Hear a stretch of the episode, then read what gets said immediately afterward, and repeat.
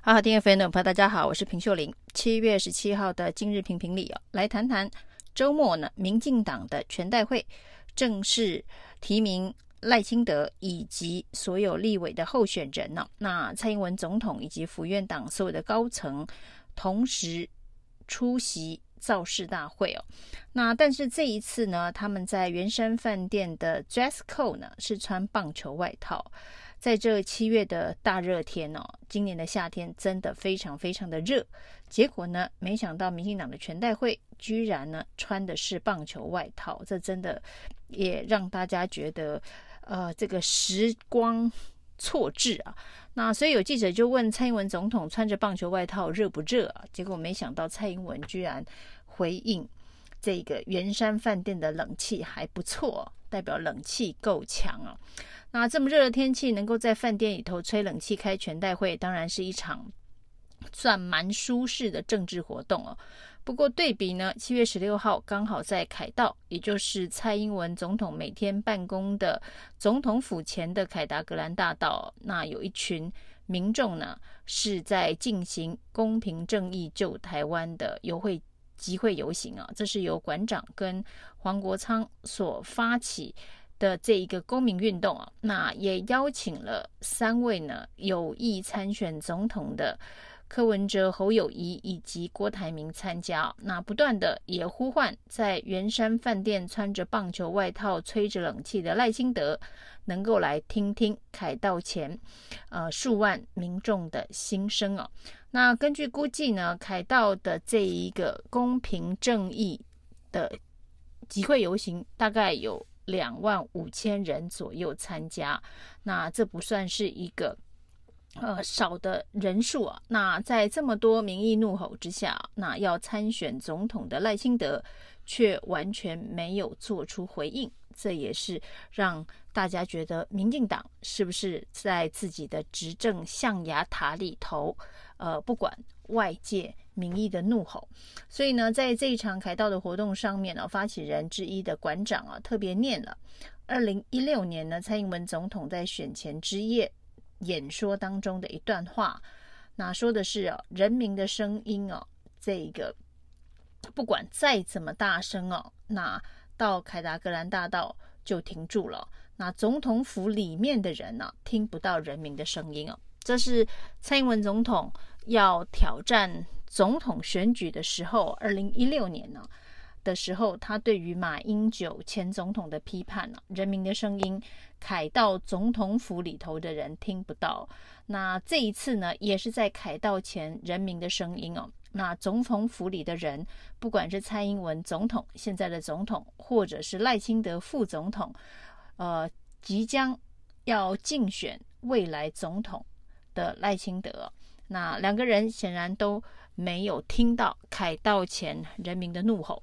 那这一场呢，在现场的集会大概两万多人的这场集会哦，那到底算人多还是人少？当然呢，各自可以有不同的解读。而这一个集会的这个组成的分子族群呢、哦，倒是非常值得讨论哦。可以看得出来，清一色都是年轻人呐、啊。这个跟过去哦，在总统选举的造势活动当中哦，可以看到比较多年长者，不管是呢蓝的或是绿的的造势活动比较多，年长者都是以游览车动员的方式来参与集会活动的状况是完全的不同哦。可以看得出来，这一场集会呢，没有任何这一个呃动员组织动员的影子哦，没有一台游览车，没有任何一个便当。那看起来都是自动自发前往集会的，所以在这样子的一个组成之下，能有两万多人，其实也是相当不容易。特别呢是今年的夏天呢、啊，气温是非常的吓人呐、啊。那大概呃三十六七度，体感温度可能会超过四十度的一个大中午的这个集会啊，这么多人在现场。那从这一个年轻族群的这个分析之外哦，对民进党来讲。这恐怕就是这次选举当中的警讯啊！这么多年轻人在这么酷热的夏天的午后聚集在凯道上哦，代表他们其实是有非常强烈的不满，想要跟政府表达。而呢，在这一个赖清德的选择是在圆山饭店的冷气房里穿着棒球外套举行造势大会哦，这是一个非常强烈的对比。所以有人就说呢，凯道上有中暑的民众哦，那圆山饭店里有穿着棒球外套吹着冷气的民进党执政团队以及未来的竞选团队哦，那这个对比其实是非常的讽刺哦。那除了现场的两万多名直接参与的群众之外，在线上观看直播的，呃，大概就有。五到六万人呢、啊，那虽然侯友谊、郭台铭、柯文哲所受到的欢迎程度呃不一样，那柯文哲显然这个线上直播收看的人数比较多，大概五万多，郭台铭也有将近五万，那侯友谊大概是四万呢。不过呢，同时的在线人数能够达到将近六万人的一场活动，呃，在线上的部分呢、哦，应该可以算是相当的成功了。那在这样子的一个活动当中，当然也有邀请了这一个除了三位有意参选的总统候选人之外，还有政党代表，包括了时代力量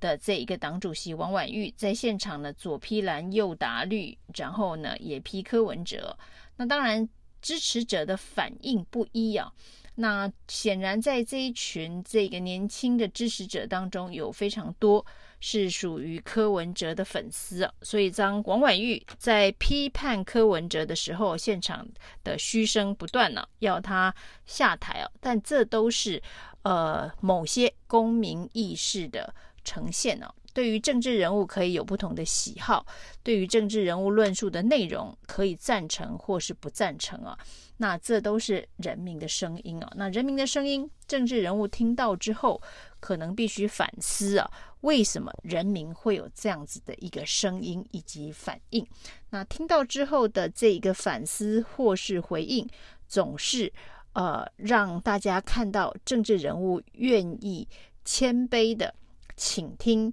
民众的声音哦。这总比在遥远的这个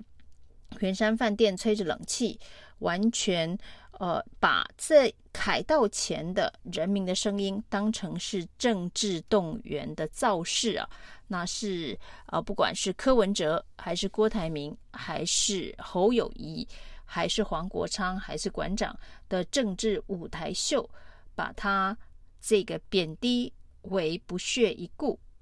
的状态啊，那这个政治人物所谓的谦卑，倾听民意。这样子的一个姿态啊，就会完全跟民意站在对立面了。那民党当然对于这一场游行集会是紧张的，所以呢，从游行集会之前开始就不断攻击主办人黄国昌，呃，有没有资格谈居住正义的这一题，包括了他的这个土地的问题啊，这个停车场、畸零地。这个家中的三十几年的违建等等啊，这种种议题，当然对于政治人物来讲，都是必须受到检验的。只是检验的时间点非常 巧合的，就爆发在他要主办这场集会游行之前呢，难免就会被质疑是不是政治的清算跟斗争，要让这场。呃，集会游行的活动办不下去，或者是萧峰的一个反制的作为哦。身为执政党，身为这个有最多行政资源的执政团队哦，当你面对一场这个人民抗议、反对声音的游行，摆出的阵势跟态势啊，是解决主办这一场集会游行问题的人呢、啊，这个。面对问题不是解决问题，是解决提出问题的人。这个一向是，呃，有这一个反抗体制意识的年轻人最讨厌的一种作为哦。所以恐怕是还恐怕是会有相当的反效果。那民进党呢，以这样子的一个人数啊，说两万多人不够多，所以呢，因为这是一场理由不正当、诉求不正义的集会游行，所以呢，就不会有相当多的人哦。那赖清德在这个圆山饭店所提出的竞选主轴的诉求，仍然锁定在民主与专制的选择。那在政治人物的口号里头谈的是民主与专制哦，只是这样子的一个口号能不能够得到人民的认同哦？那面对七月十六号在凯道以及圆山饭店的两场。政治活动，民众看到的恐怕是中暑与冷气的选择，就是呢，跟人民站在一起，即便在中暑的痛苦的环境当中哦，那也是表达一种跟民意站在一起的心态啊。那在冷气房里头高喊民主与专制的选择，那对于在痛苦环境。当中身处的民众来讲哦，那恐怕会是一种强烈的被剥夺感的政治人物特权以及权贵政治，造成这个社会的公平正义荡然无存的一个现象的反思啊。所以呢，当赖清德在圆山饭店高喊民主与专制的选择，却呃，忘了民主